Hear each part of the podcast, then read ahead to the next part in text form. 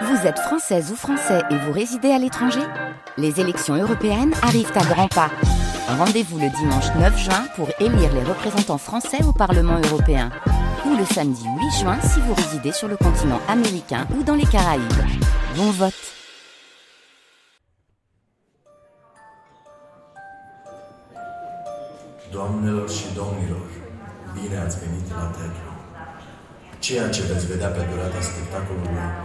s-ar putea să vă provoace scene de violență, limbaj necențos și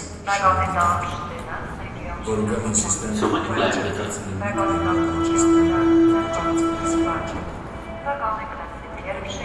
On vivait comment, jour après jour, à l'Est au temps du bloc?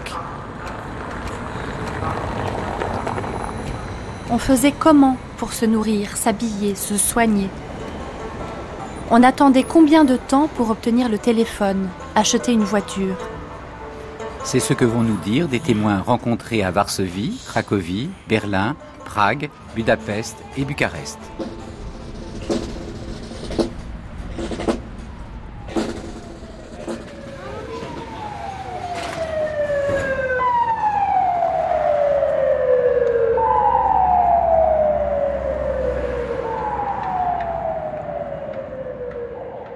La Prague que j'ai connue dans mon enfance et mon adolescence était une ville très différente de, de celle que, que vous pouvez voir aujourd'hui. Petre Kral, Et euh, pour moi, ce changement était d'autant plus brutal que d'abord c'était la ville que je connaissais pour cause le, le mieux au monde. Et je suis parti en 68. Et euh, la, la première fois que j'ai pu retourner à Prague, c'était en 89. Et là, la ville avait changé à mon absence. Je ne reconnaissais rien, ou plutôt, et c'était pire, je reconnaissais tout, mais décalé, d'une façon particulièrement perverse, comme si vous rentriez dans vos propres pas, dans la poussière, mais dans la poussière, le, le- le pied glissé et décalé euh, l'empreinte d'une dizaine de centimètres. Et ça, prenait des dimensions cauchemardesques. Euh, L'atmosphère de la ville a changé. La ville où j'ai grandi gardait une sorte de secret, puisqu'elle était assez silencieuse. Il n'y avait pas beaucoup de voitures. Là encore, le, stalinisme a, joué d'une façon euh, paradoxale parce que les gens avaient un peu peur de sortir ou quand ils se rencontraient, elles marchaient sur la pointe des pieds. Ils parlaient à mi-voix. Ils se manifestaient pas trop, sauf exception. Euh, mais l'ex- l'exception, c'était surtout des occasions obligatoires, les cortèges de 1er mai, où il fallait aller, sinon on aurait eu des problèmes euh, dans, son travail notamment, ou à l'école. Bref, euh, il y avait un certain silence, une sorte de retenue dans la vie pragoise, qui était impressionnant. Et moi, euh, j'étais sensible, comme j'étais euh, assez tôt un flâneur, pas forcément solitaire, mais à- à- en petit groupe, plutôt qu'en cortège, n'est-ce pas? Et ce silence où Prague était plongée euh, m'aidait à la découvrir, à la découvrir intimement. Il y avait des maisons grises, des rues, mais c'était la couleur même des villes. Non, la grisaille ou le gris des murs, des façades, euh, plus la pluie et éventuellement quelques éclats de, de rails, de trams qui, comme vous avez remarqué, existent toujours ici. Euh, tout ça formait une certaine photogénie des, villes qui est, qui est plutôt grise qu'en couleur. Ceci dit, Prague n'a jamais été une ville complètement grise. Euh, Vous avez pu remarquer, puisque ça reste quand même pas mal, que même dans les vieux quartiers, et notamment d'ailleurs dans les vieux quartiers, euh, les façades sont de couleurs pastel, assez, disons, parfois éteintes, mais en, tout cas euh, assez, assez fines, estompées, mais ce sont des couleurs, des, jaunes ocre euh, ou un peu rouille, sont très présents. Le, vert, le vert de, de, toit ou de coupole d'église, vert de grisé d'ailleurs, le rouge aussi des toits en, en- en tuile, tout ça sont des couleurs pragoises. Et même, cette verdure un peu poussiéreuse, mais qui n'est pas complètement absente. Donc c'est une ville assez éteinte pour les couleurs, mais ce n'est pas une ville, et poussiéreuse, mais ce n'est pas une ville grise complètement. Mais euh, normalement, je dois dire, puisque j'ai habité assez, près de ce mur, euh, notre balcon, c'était la troisième habitation, euh, avait un balcon d'où l'on pouvait voir euh, ce terrain et l'autre côté de Berlin, hein, c'est Berlin-Ouest. Et euh, là, normalement, il ne se passait rien. hein. C'était vide, il, y a les petits lapins qui devenaient plus en plus en plus, comme les lapins. Et euh, de temps en temps, une voiture militaire ou des so- soldats à pied avec des chiens. Mais assez rarement, c'était. Euh, un espace morte. hein. La violence, euh, on savait euh, qu'elle est là, mais elle n'était pas visible euh, tous les jours ou à toute heure. Même on se demandait plus. On se demandait plus si c'est normal ou pas.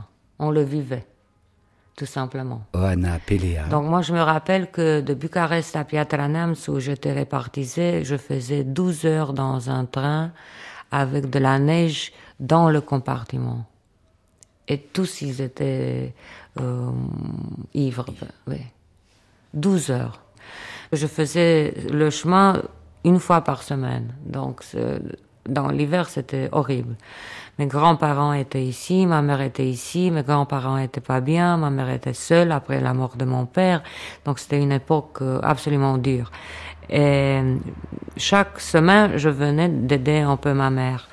Et je me rappelle que dès que je mm, entrais dans le train, je commençais à pleurer parce que je savais que j'ai 12 heures de froid, des gens ivres, de, et je restais avec un chapeau comme ça tiré sur les yeux. Euh, c'était, c'était pas. Non seulement les trains n'étaient pas chauffés, mais en plus la neige rentrait dedans. Ah oui, oui, oui. Comment, comment, comment la neige pouvait rentrer Oui, oui, parce que c'était le vent, les, les, les vitres n'étaient pas fer- bien fermées, donc tu avais tout le vitre glacé dedans, et tu avais la neige tout, tout, tout dans, dans tout le compartiment. C'était un, comme dans un film de Mikhalkov, ou je sais pas quoi. Oui, ben oui. Le cinéma, c'est très joli ça. C'est joli, mais c'est joli comme cinéma, je vous assure. Pas de le vivre, pas de le vivre.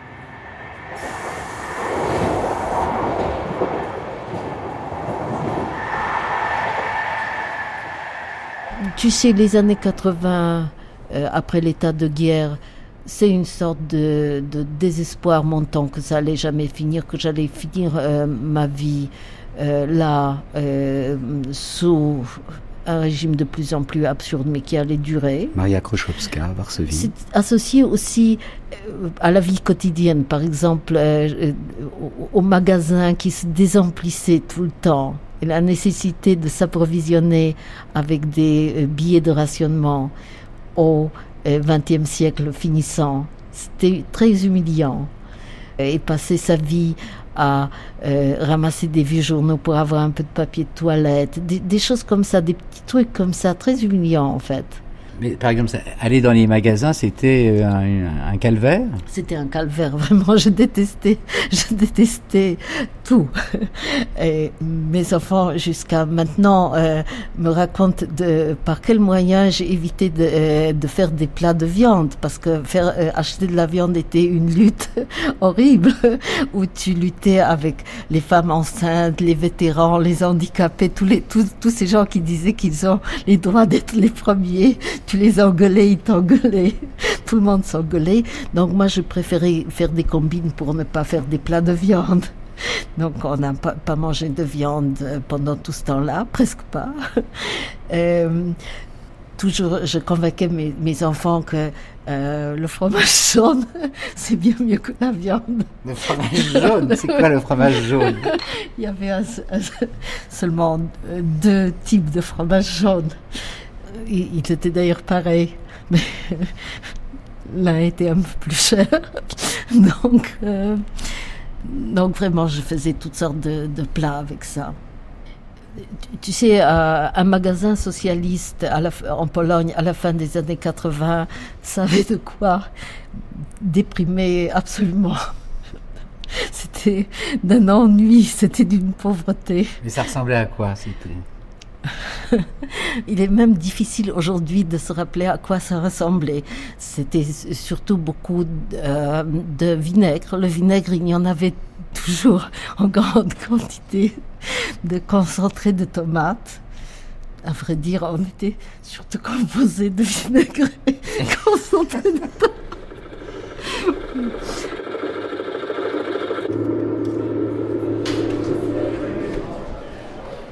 D'abord, euh, je pense qu'il fallait penser. Barbara Annika, Cracovie. D'une autre façon, simplement. C'est-à-dire euh, ne pas commencer par les menus, mais commencer par des recherches. Et euh, après, tu avais des produits, tu commençais à penser quoi faire. Il fallait se servir d'autres logiques, c'est tout. Oui, tu allais au magasin, tu regardais ce qu'il y avait. Voilà, et après tu pensais euh, quoi faire avec. Mais il y avait. Euh, ça dépend, il y avait, il y avait pas. Euh, la viande, on a, ça dépend aussi d'époque. Dans des années 80, on avait des coupons pour la viande, pour le sucre, pour, pour le savon. Ça durait, je sais pas, quelques années. droit à quoi? Un kilo de viande euh, Je me rappelle pas, quelque chose comme ça. C'était limité, quoi. C'était limité. Mais aussi, il y avait toujours le, le, marché noir. Il y avait toujours des bonnes femmes. Par exemple, chez mes parents, une fois par semaine, venait une bonne femme qui apportait de la viande, du fromage blanc, de, des œufs. Et c'était des produits formidables. Maintenant, on dirait que c'était tout à fait bio. Donc, euh, on achetait de la viande comme ça. C'était évidemment, c'était illégal, mais tout le monde le faisait. Moi, je me rappelle que qu'est-ce que je trouvais à manger, c'était comme ça. Du pain, du, euh, euh, comment tu dis, de pâte de tomate, non? Concentré de tomate Concentré de tomate. Des pommes de terre que je faisais pommes frites et le pain que je me mettais dans, dans l'huile et après je mettais du comme ça concentré de tomate. Et si, si on trouvait un, un œuf, c'était régal. Ah, c'était le caviar. repas de caviar. caviar monsieur. ça c'était des huîtres. Non, je blague pas, c'était comme ça. Il y avait, des, pas de viande, il y avait pas de... Non, non, il y, avait un, un, un salami, tout était de plastique, tu avais l'impression que c'était du plastique. Si tu, si tu mangeais un, comment on dit, un, euh, oh mon Dieu, poulet. Ah mais, oh là là, oh là là là là là là, bon appétit. Non, rêve. C'était rare, c'était rare, c'était rare.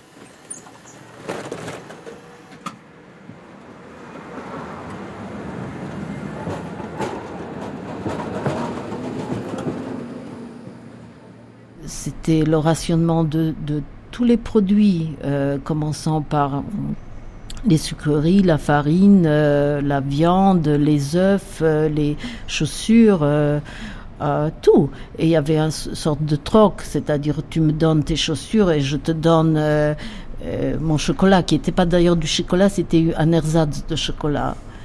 Et, et aussi la vodka, et c'était rationné. Euh, je te donne euh, mon vodka et tu me donnes tes caleçons.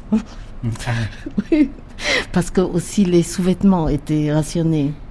Donc il y avait des différents systèmes de rationnement euh, selon différentes régions et villes. On pouvait comparer. C'était un sujet de conversation important et intéressant.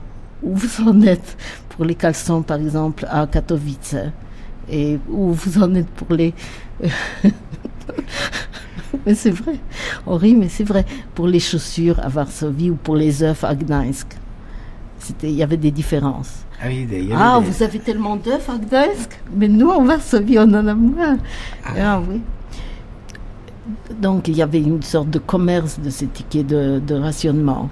C'est très avantageux, par exemple, qu'il y ait beaucoup d'enfants dans la famille, parce que là, on pouvait avoir beaucoup de sucre et faire des, euh, des, des, compotes et faire des, des confitures, toutes sortes de choses. Il fallait s'organiser. Par exemple, l'astuce, c'était de savoir où trouver quelque chose, parce que c'était pas, tu sais, c'était aussi la question de logique. parce que pour vous, c'est normal de trouver des appareils euh, de télévision dans le magasin où c'est écrit télé, radio. Mais pas pour nous à l'époque. Par exemple, il y avait un magasin télé-radio où évidemment il n'y avait pas de produits parce que ça ne se vendait pas. Mais où en, pendant, je sais pas, un an ou deux, on vendait du vin. Et le vin sec, c'était pas évident de trouver. Donc, si on avait de pistes comme ça, euh, on se débrouillait. Et on, évidemment, on donnait des pistes aux amis. Bon, ma mère a acheté, par exemple, mais ça c'était le pur hasard, elle a acheté à l'occasion d'un funérail dans, chez le fleuriste euh, à côté de la cimetière. Elle a acheté le soutien-gorge qui la servait pendant très longtemps. Le fleuriste du cimetière, il y avait un stock de soutien-gorge. Ouais. Ouais, ouais. Mais les soutiens-gorge, c'était polonais? Je pense ou allemand, ou tchèque, en tout cas de, de bloc. Du bloc, Ah oui, ça oui. Il n'y avait pas les sous-vêtements euh, occidentaux, c'était un mirage. Ah non, ah non, ah non, il n'y en avait pas. Euh, sauf que si une usine travaillait pour l'Ouest et ils ont mal fait quelque chose ou ils ont trop fait, alors à cette occasion, il y avait une partie de, du stock, du stock qui était vendu. Chez le fleuriste du cimetière. Par exemple. Oui, oui. Et la vodka, on l'achetait où? Dans le temps où la vodka était réglementée, euh, j'en avais un grand stock parce qu'évidemment, je l'achetais, mais je le buvais pas. Alors c'était la monnaie d'échange très très forte pour tous les gens euh, qui venaient réparer des choses à la maison, pour, euh, pour euh, les tenter de venir, déjà, c'était, c'était super.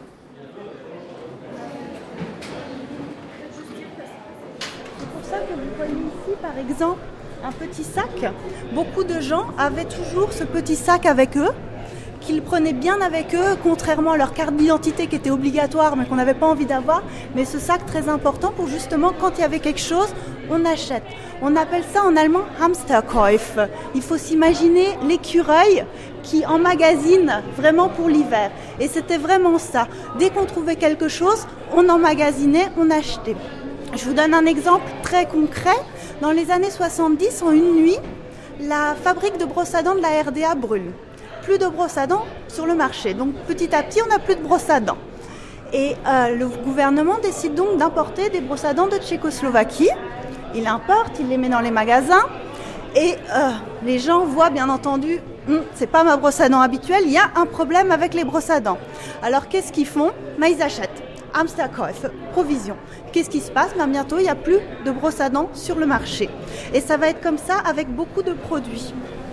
Camilla Serra, Varsovie. Mais c'était le comité comme ça pour, tout, pour acheter des meubles, pour acheter des chaussures, je sais pas. Pour, dire, pour acheter des, chaussures. Oui. Il y avait un comité de queue pour les ah, acheter. Bien sûr.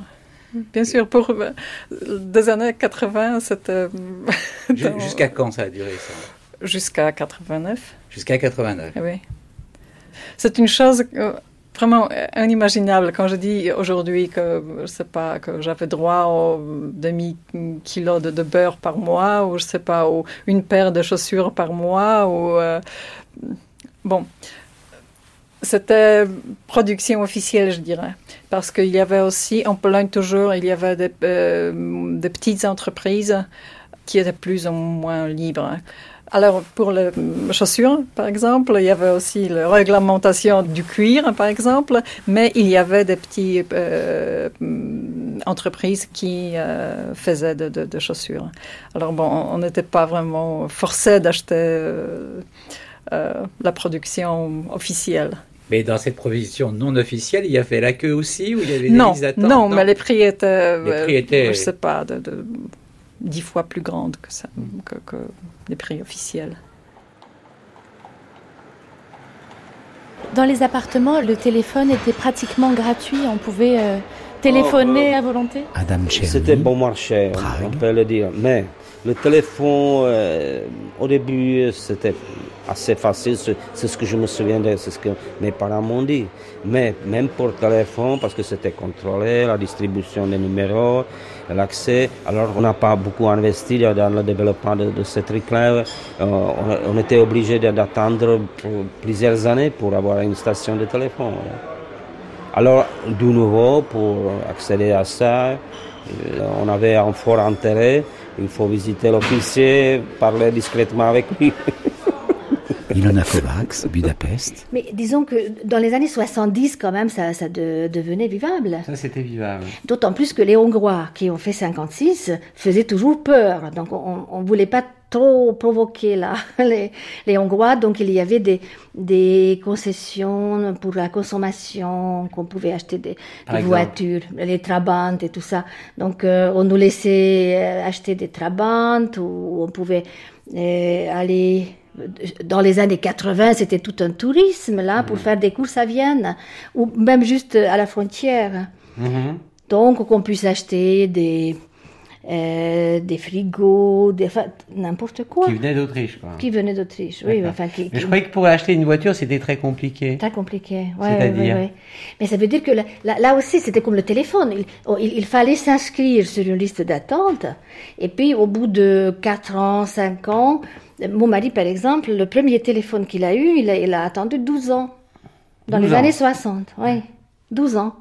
Et, et c'était vraiment, on, on- on devait graisser la patte à quelqu'un, ou connaître, ou faire croire qu'on connaissait quelqu'un. ou Enfin, il y avait. Ah oui, il y parce avait que pour 12 ans, c'est quand même un régime déjà de faveur. Quoi. Ouais, oui, oui. Euh, ça Ah oui, oui, est- c'était pas évident non plus. Ah non, non, non. non.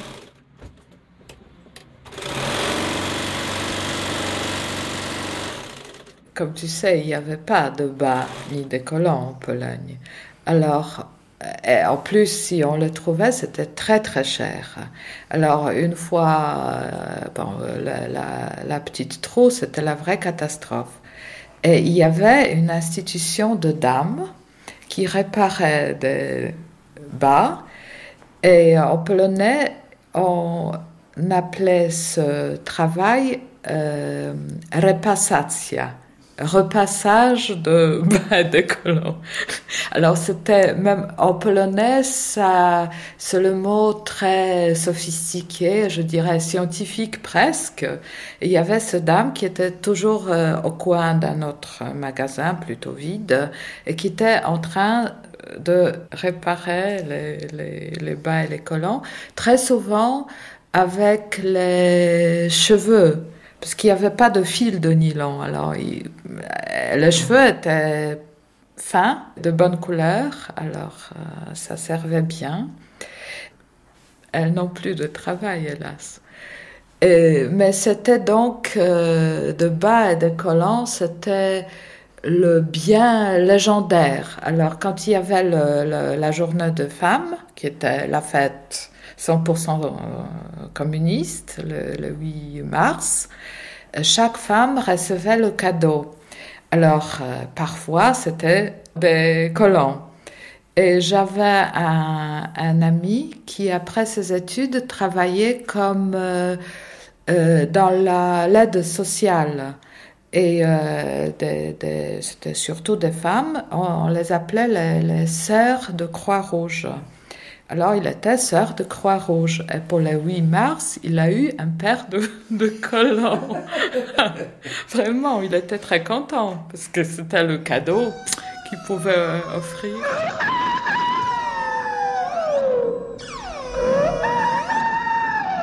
Vous aviez le même style vestimentaire, le même look déjà à l'époque? To bylo období... Já myslím, že se vypadal dost podobně. Martin Meštrik, Um, Prague. To je pravda, to bylo období, kdy tatínek říkal, až mě uvidíš na, na ulici, tak se ke mně nehlaš. Jako. Protože jsem byl asi poslední generace, která ještě zachytila poslední vlnu Pour l'époque, euh, j'étais bien dans le courant des hippies, euh, mais bon, à la version, à la version tchèque, avec les cheveux euh, qui étaient longs, avec des jeans ou, ou avec des sacoches, ou alors les chaussures, les chaussures, en fait les sandales qu'on appelait en fait Jésus-Christ, ainsi, donc très à la façon très très naturelle. Bon, pour mon père, chaque fois quand il quand il me voyait à la maison, il disait si je te rencontre dans la rue, euh, je change de trottoir et tu vas pas t'approcher parce que bon, si tu t'habilles de cette façon-là, bon, bien sûr, on était jeunes, on, c'était un, c'était une certaine révolte, on voulait être différent, on le montrait par notre façon euh, de s'habiller. Et en même temps, c'est vrai qu'à cette époque-là, sous, sous le régime euh, qu'on avait dans le pays, c'était une révolte aussi contre le régime totalitaire. Et c'est vrai que sous le régime totalitaire, les gens qui différaient, tout de suite, ces gens-là, étaient euh, assez vite repérés.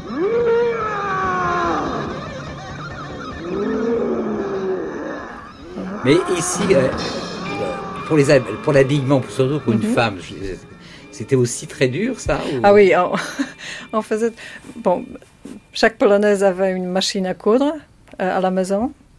Alors, bon, je sais très bien coudre, je sais très bien euh, tricoter. Ben, C'était vraiment euh, nécessaire pour une jeune fille de, de savoir faire ça.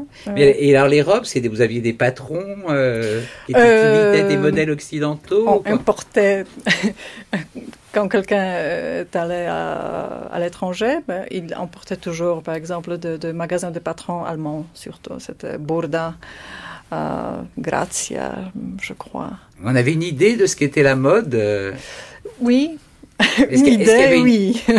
Mais Par contre, pas vraiment l'idée de la qualité. Parce qu'on savait comment, comment euh, bon, on a vu des photos, mais on n'a pas vraiment euh, pris dans la main. le- euh, on ne savait pas la texture, on ne savait pas la, la qualité de, de- de couture, on ne savait pas vraiment qu'est-ce que c'est. Mhm.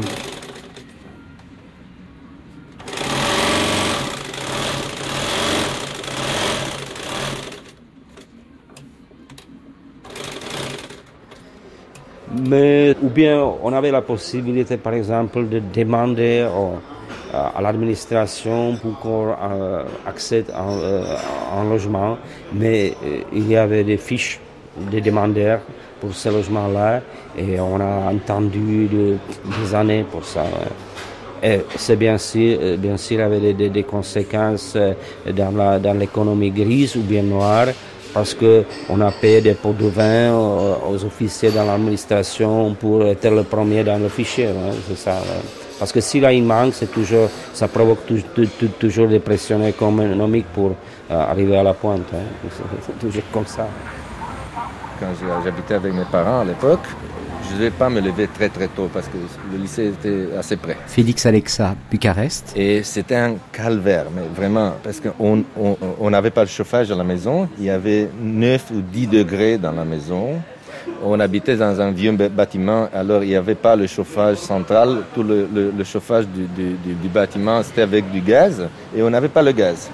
Et tout le monde creusait des trous dans le... le La gazinière. oui, parce que les trous étaient faits pour une, une pression normale du gaz. Alors, av- avec la pression qui était très, très euh, euh, euh, Faible. faible, les trous étaient trop petits pour que le gaz passe. Et tout le monde faisait des trous. Et pour que la pression du gaz, euh, il y a quand même quelque chose qu'on pouvait nommer gaz. Alors, on prenait pour faire un thé, euh, c'est pas 10 minutes, un quart d'heure pour un thé seulement, parce que la pression du gaz était très très très très faible. Alors vous imaginez, si on n'avait pas la pression du gaz pour un thé, alors il n'y avait pas du tout la pression du gaz pour faire le chauffage du bâtiment. Et on avait 10 degrés dans la maison, et, et toute ma famille, avec les chiens qu'on avait à l'époque, on s'est mis dans une seule pièce hein, pour rester là et pouvoir quand même, on a trouvé des systèmes pour chauffer la, pièce.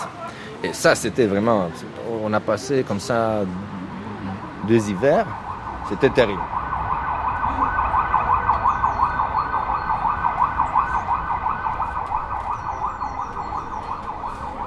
Alors vous êtes ici devant une trabane appelée populairement Trabi, qui est vraiment un symbole de la RDA. Elle est symbolique vraiment en plusieurs sens.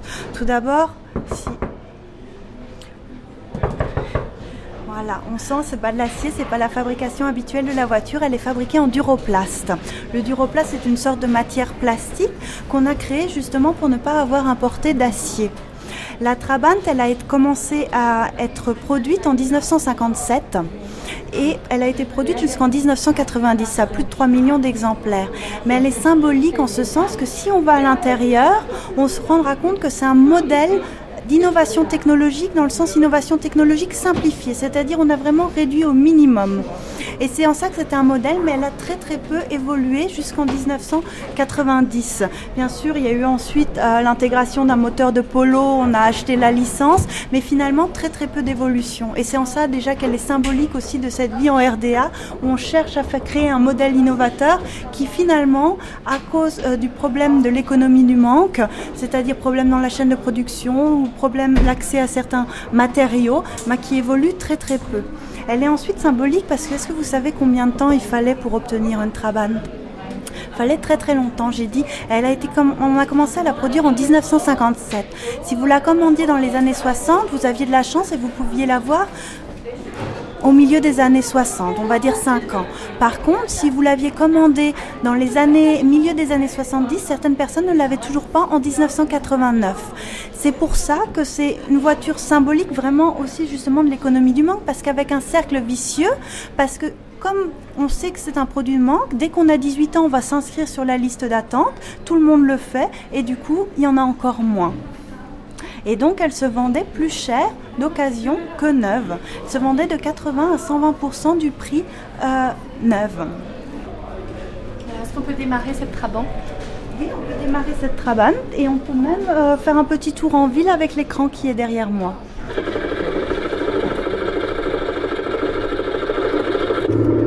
Kleine weiße Friedenstaube fliege übers Land. Bringe allen Menschen Frieden, bist uns wohl bekannt. Francesca Albrecht, Berlin. Presque tous les enfants, ils étaient, enfin, ils rentraient dans les pionniers. Là, au début, on était des young pionniers, donc les pionniers jeunes. On avait un, on appelle ça un foulard bleu, et qu'on était dans la quatrième classe, donc ça correspond, je crois, à peut-être la, la sixième ou la ou le CM1 ou CM2 en France, on devenait des Tillman pionniers. Donc Ernst Tillman, c'était un comment dire, un leader de, du mouvement ouvrier pendant les années 30 qui a été massacré par les nazis dans un camp de, concentration. Et donc, euh, quand on était plus âgés, les pionniers ont porté son nom. Je crois qu'une fois par semaine, on avait des réunions, mais c'était pas des choses euh, enfin, où on nous endoctrinait de politique, c'était plutôt bah, comme des réunions de classe, on discutait ce qu'on allait faire ensemble l'après-midi, ou des fois on, avait des réunions pour ramasser des, journaux, des, bouteilles, enfin on faisait du recyclage, euh, voilà, des choses comme ça. Et, donc j'ai toujours été membre de, enfin des, des, pionniers. Et normalement après dans la Artenklasse, on devenait des membres de, de la FTJ, donc c'était la Freie Deutsche Jugend. C'était la, donc la jeunesse libre euh, d'Allemagne où on portait des chemises bleues, tout ça. Mais moi, ça, j'ai pas vécu parce qu'avant, il y a eu la chute du mur. donc j'étais. Par moment, j'étais un peu triste parce que je trouvais. Enfin, quand. À l'école, on faisait souvent au début de l'année ou après des vacances, on faisait des des réunions, enfin toutes les classes étaient réunies dans la cour de l'école, euh, rangées par classe, et il y avait le directeur qui faisait un petit speech et tout ça. Et en fait, les, les pionniers, on avait une sorte de salut, en fait, quand enfin le matin, on faisait ça aussi avec la prof, et c'était euh, für Frieden und Sozialismus seid bereit. Et après, il fallait lever la main et dire immer bereit comme ça sur la tête, la main. On va pas à la radio, donc voilà.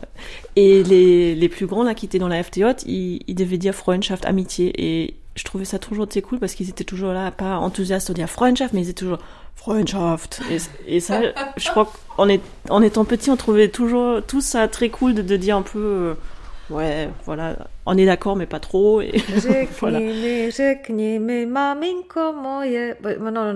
O čem to zpívají v továrnách stroje? O čem to zpívají v továrnách stroje? Teresa Brešková, Zpívají, Prague. Zpívají jako ti ptáci, ať lidé rádi jsou, že mají práci, ať lidé rádi jsou, že mají práci. Et, euh, voilà, alors quand je suis allée à l'école, c'était bien évidemment euh, une grande indoctrination, euh, Lénine et tout. Et je me rappelle une fois, mais, mais à la maison, ils ne parlaient pas de ça. Vous savez, parce que c'était déjà l'année, je sais pas, 63, ça, ça duré depuis 15 ans. Il y avait des gens peut-être raisonnables comme mes parents, mais aussi les gens qui étaient vraiment, je sais pas, de l'ancienne bourgeoisie, les gens qui ont tout perdu, qui avaient des problèmes énormes, qui avaient des membres de famille dans les camps. Ils se disaient, après tout, ça dure depuis 15 ans et il est probable que ça va durer encore 50 ans peut-être. Ces enfants-là, ils doivent avoir leur chance de vivre normalement. Ils ne peuvent pas vivre dans la haine. Euh, ça n'a aucun sens. Donc, à la maison, on parlait pas du régime. Euh, à l'école, c'était toujours sur Lénine, euh, l'Union soviétique, cosmonaute et, tout ça. Une fois, je me rappelle, je suis allée avec ma mère pour faire des bateaux ici à Vltava. J'avais six ans. J'ai commencé à chanter une chanson euh, totalement propagandiste communiste. Et ma mère m'a dit très gentiment d'arrêter de, faire ça, qu'elle va pas écouter ça. C'était trop pour elle. Je sais pas, c'était plutôt sous-conscient. J'ai- eu l'impression que j'ai fait quelque chose de mauvais, mais après j'ai compris un peu la situation, qu'il y a cette espèce de double réalité. Et qu'il y a tout simplement des choses dont on parle à la maison, il y a d'autres choses dont on parle à l'école. Et euh, c'était pas aussi simple parce que, euh, par exemple, je prenais toujours mes livres dans la bibliothèque pour les enfants qui était ici à Malostranské náměstí. Tout ça, c'était très simple ici. Il y a des petites boutiques avec du lait, avec, euh, avec un peu de viande et tout ça. Euh, C'était vraiment une, une ville un peu comme la Belle au bois dormante et tout était très simple. Et là, il y avait une bibliothèque pour les enfants. Et là, j'ai découvert le livre que j'ai jamais vu de ma vie. C'était la littérature soviétique pour les enfants. Parce que mon père, il est un grand intellectuel. euh, il m'a montré les livres avec les tableaux de Goya quand j'avais 6 ans. Il m'a fait lire Kafka quand j'ai 8 ans. Euh, J'étais vraiment euh, exposée à, des choses un peu trop tôt, mais c'était totalement un monde qui n'avait rien à voir avec ce que, ce que je pouvais voir à l'école. Et là, par exemple, à cette bibliothèque, j'ai dé- découvert ces littératures soviétiques pour les enfants. Et je dois dire, même aujourd'hui, que c'était des, des livres qui étaient très, très bien.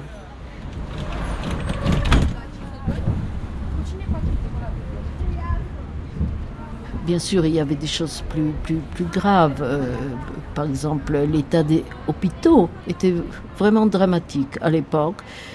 Et pour moi, j'en garde un mauvais souvenir, je dois dire, parce que ma fille a euh, failli euh, perdre sa jambe à cause euh, de, ce socialisme mourant. Et parce qu'elle a eu un accident de voiture, elle a eu sa jambe broyée, et elle a eu une infection, et il n'y avait pas moyen de la soigner à l'hôpital polonais. Et si tu voyais cet hôpital pour enfants, c'était presque l'Afrique. Il y avait des matelas par terre, plein d'enfants qui avaient des, des, des, euh, des plaies, des blessures qui étaient allongées sur le même matelas, deux, trois enfants sur le même matelas. C'était, c'était désastre. Tout, euh, tout le matériel médical était usé. Ils n'a- n'avaient pas d'argent pour ach- acheter du nouveau. Et ça, c'était Varsovie. C'était un hôpital de Varsovie. Szokásos volt. Igen, teljesen szokásos volt. Katalin Eh, Budapest. Amikor én az orvosi Quand j'ai commencé à travailler euh, comme euh, médecin, euh, je gagnais moins euh, que- qu'à l'époque quand j'étais ouvrière. Donc il était assez normal que les gens vous aident d'une certaine façon en vous apportant de, de l'argent, euh, euh, de, de- des fruits, des légumes, des- de la viande. Comment, c'était, comment ça se passait? Legtöbbször pénz, de természetben is előfordult. Mik? Hát, ami voltam egy ideig vidéken, akkor nem körzetőrvös, hanem kórházi euh, j'ai eu une période quand j'ai travaillé en province dans un hôpital.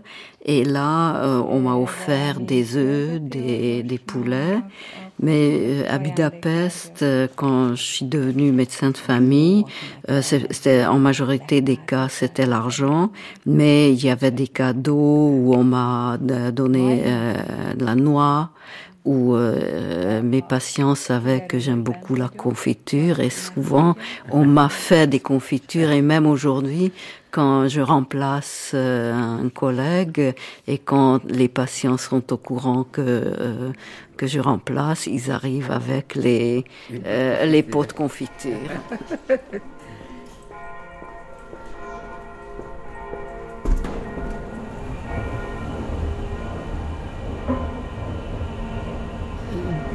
Donc, euh, maman euh, disait qu'on avait été baptisé. On, on lui a posé la question. Elle a dit qu'on a été baptisé. Moi, j'ai demandé et qui est euh, le comment ça s'appelle le, le parrain? Maman a dit oui, c'est le chauffeur de ma rédaction. Et maman travaillait dans l'organe du parti, le tribunal Odo. Donc, je ne sais pas si c'est vrai ou non, mais elle, elle a affirmé qu'il nous avait baptisés en secret. Qui est le chauffeur de tribunal. Oui. Mais c'est la Pologne, c'est- tout c'est possible parce que c'est un pays où dans les maternités communistes, euh, les infirmières baptisaient les, les bébés. Les infirmières baptisaient les bébés. Oui, oui, oui. oui. Les sages-femmes baptisaient les bébés. Donc, euh, en principe, tous les, tous les petits Polonais étaient baptisés, vaccinés contre le diable, dès le commencement. Man kann die Rolle der Kirchen Wolfgang Thiers. gerade in den 80er Jahren und dann bei der friedlichen Revolution gar nicht genug betonen.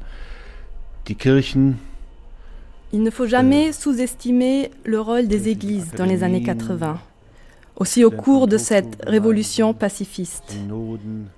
Les différents groupements, les comités de l'église, les académies, les étudiants qui étaient actifs dans des communautés, ceci permettait des lieux de liberté dans cet grand espace où il y avait ce manque de liberté. Die katholische Kirche hat eine Überwinterungsstrategie betrieben, sich möglichst wenig auf die DDR einlassen, aber das hieß auch, möglichst wenig Konflikte eingehen.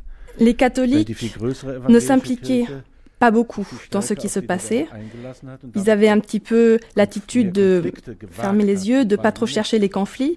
L'Église protestante, qui était beaucoup plus grande, devait s'impliquer plus fortement. Et donc, il y avait forcément plus de conflits.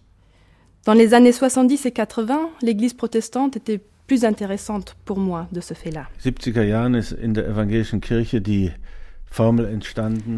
70er Jahren ist in der evangelischen Kirche die Formel entstanden, Dans les années 70, l'Église protestante s'est définie comme Église dans le socialisme. Hier ist die aktuelle Kamera. Guten Abend, meine Damen und Herren.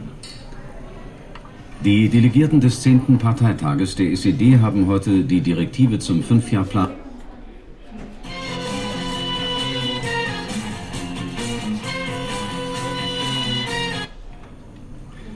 Hier ist die aktuelle Kamera. Guten Abend. Vous avez aussi ici la télé avec euh, Monsieur von Schnitzler, qui était euh, très engagé dans la propagande au niveau de l'État. On dit souvent euh, un chenille, c'est la plus petite unité de temps qui existe en RDA, parce qu'à peine on le voit, on zappe. Et donc euh, vous avez ici euh, tout ce qui est télé, en fait, pour vous montrer aussi euh, la manière dont était manipulée l'information. On le voit très bien à travers les informations, une langue très sèche, euh, très censurée. Et euh, avec, par comparaison, euh, la télévision de l'Ouest qu'on pouvait aussi regarder. Beaucoup de gens regardaient justement pour avoir un accès à une autre information et parfois même pour comprendre les propres informations. Solidarität wollten sie demonstrieren, alle an einem Strang ziehen. Besonders was den Abbau der Arbeitslosigkeit angeht. Mehrere Zehntausend Menschen waren zur zentralen Maikundgebung des Deutschen Gewerkschaftsbundes nach Recklinghausen.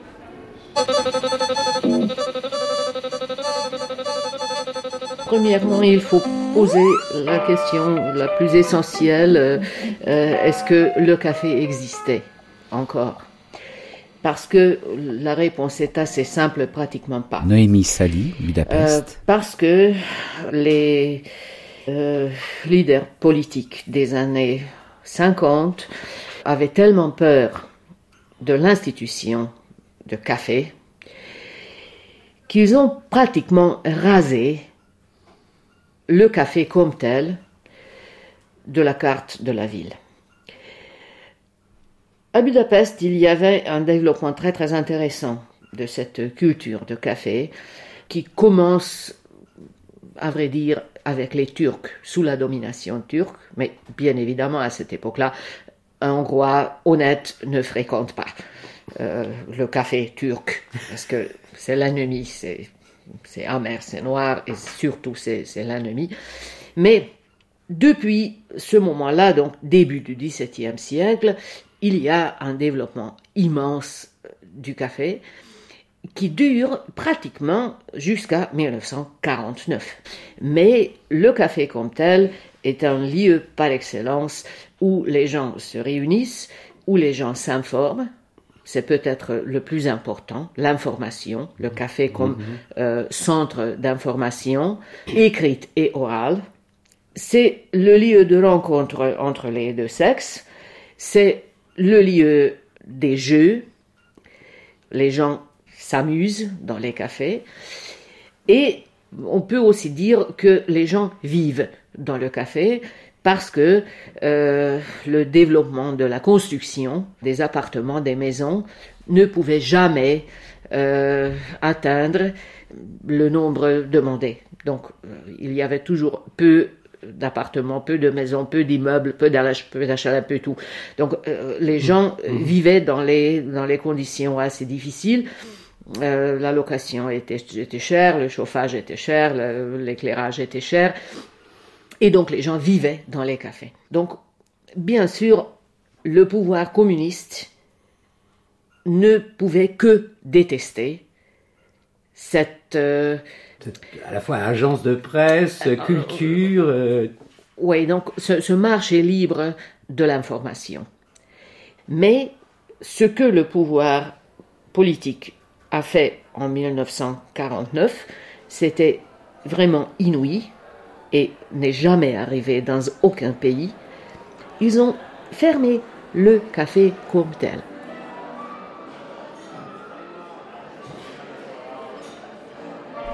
Wir waren eigentlich immer eine relativ große Gemeinschaft, was ich so mich erinnern kann. Und Petra Nowakowski. Die Gemeinschaft hat sich auch weiter erhalten, Gott sei Dank.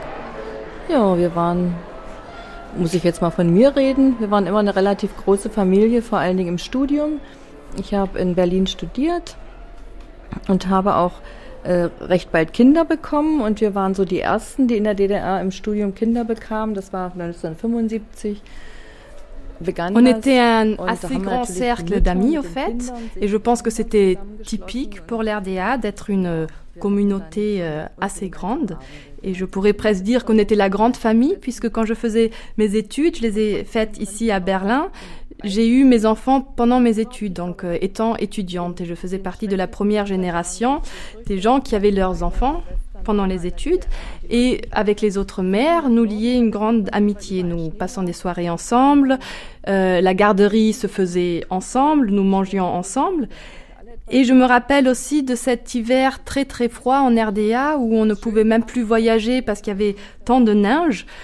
Donc on, on, se retrouvait tous ensemble, il y avait assez à manger pour tout le monde et on se retrouvait en, en tant Da möchte ich mal ansetzen, was die Petra erzählt, setzte sich eben fort, auch in einer Gartengemeinschaft, wer einen Garten hatte. Joachim Lehmann. Oder in einer Garagengemeinschaft, wer eine Garage und ein Auto hatte. Oder im Kollegenkreis nach Feierabend. Pour continuer ce qui vient d'être dit, les communautés de jardin, c'est un terme, c'est-à-dire les personnes qui avaient un jardin, formaient une communauté. Les communautés de garage, de personnes qui avaient une voiture et un garage, formaient aussi une communauté, ou alors entre collègues. Après le travail, c'était au fait la même chose. On, on s'aidait où on pouvait, on se connaissait et on s'aidait. Et aujourd'hui, ce n'est plus la même chose. Dans une maison, dans un bâtiment, par exemple, c'est divisé d'après les personnes qui ont du travail et ceux qui n'ont pas. Donc ces liens sont brisés, ces liens sont, sont dérangés par ce fait-là. J'ai pas très bien compris. Communauté de jardin, communauté de garage, ça veut dire qu'on partageait le même garage ou qu'on partageait le même jardin, c'est ça? Nein. Eine Garagengemeinschaft äh, in der DDR hatten ja auch viele Leute ein Auto. Non, c'est pas euh, comme vous l'avez compris, mais on décidait de se mettre ensemble et de construire des garages.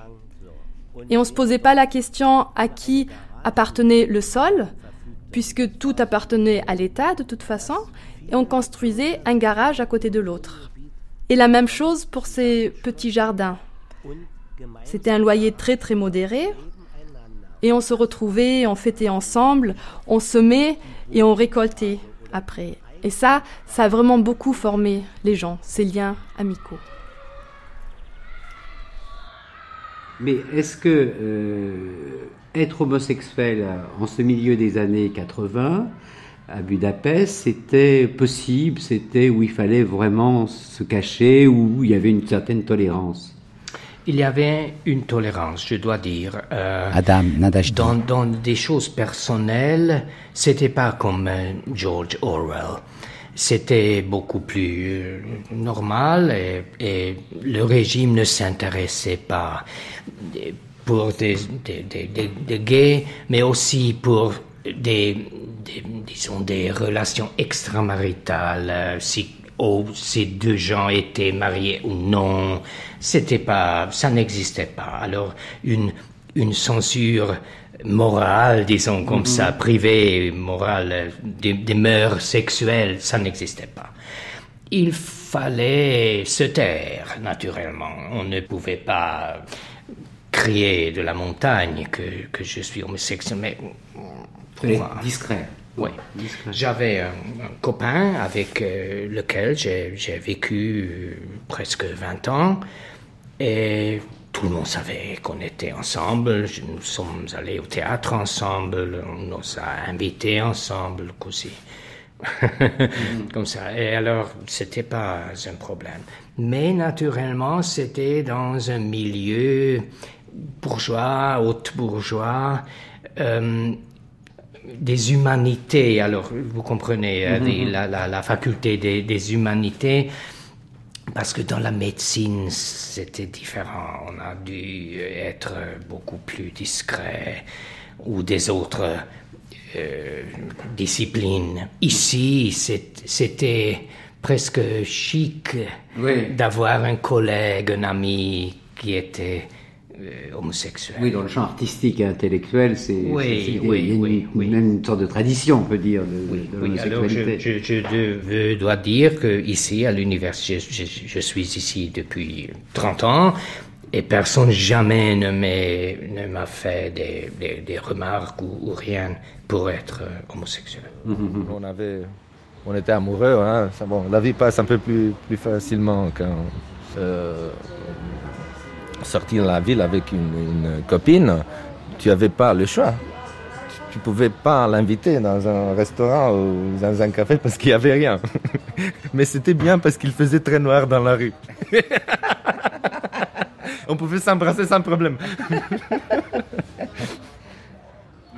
parce qu'il y avait, euh, on faisait des fêtes, hein. euh, euh, quelqu'un disait moi j'apporte le vin, et l'autre disait moi j'apporte les salades, et moi j'apporte, et tout le monde, tout le monde trouvait des, des, on faisait des grandes fêtes. et ça se passait où ces grandes fêtes? Oh, chez, quelqu'un. Chez des gens Oui, chez des gens. Je veux dire qu'il ramassait des, des choses qu'on ne trouvait pas. Quelqu'un venait avec quelque chose, l'autre avec un autre euh, truc à manger et ils se ramassaient. C'était, c'était important pour eux de se, de se trouver ensemble et, et, ils faisaient des fêtes. En même temps, c'était un, une, sorte de, de, de, une sorte de révolte euh, euh, intime contre le système. La liberté des, des mœurs, je dirais, était totale. Par contre, c'était très difficile parce qu'il n'y avait pas de hôtel. Ah Il n'y avait pas de voiture particulière pas vraiment. Euh, même si on euh, se mariait, on habitait toujours avec des parents dans des appartements de 50 mètres carrés. alors c'était vraiment bon. C'était difficile, mais faisable. Mais, pour faire l'amour, on allait où? Bon, soit dans la nature, soit on attendait le temps où les parents n'étaient pas là. Euh, soit, bon, s'il y avait un ami qui avait un appartement à lui, alors cet appartement, c'était vraiment très, très... De passe, quoi. oui. Mais alors, euh, ça, cette liberté euh, sexuelle, comme ça, mhm. elle, elle date de quand? De toujours. De toujours, ça, ça, a toujours été assez, assez libre. Oui, c'est maintenant beaucoup plus répressif, le système plus répressif que, que il y a longtemps ah. Bon, c'était noir, mais c'était aussi euh, vraiment très gai parce que, parce que euh, on était vraiment très, très euh, proches l'un de l'autre. On faisait vraiment les amitiés qui ont été créées pendant ce, temps-là, ils, sont, ils existent toujours. je dirais que, la Pologne d'aujourd'hui, elle a vraiment bâti sur ce, ce système d'organisation sociale de, de, des années 80. Mhm. Sozusagen der Basso Continuo, sozusagen das, was, was das Ganze grundiert hat, war die Frage nach der Wahrhaftigkeit, nach der Wahrheit. Wir haben alle Et la toile de fond de tout cela, c'était la question de la vérité, de la sincérité. Parce que nous avions constamment l'impression qu'on nous mentait. Ce qu'on disait, ce qui était défendu idéologiquement, c'était diamétralement à l'opposition de ce que nous vivons et nous voyons dans la réalité. Offiziell nur Jubel und Erfolgsmeldungen.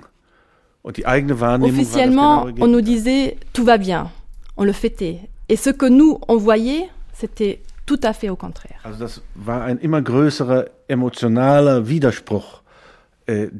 Émotionnellement, c'était une grande, grande contradiction. Et tout cela, ça devait exploser à un moment donné.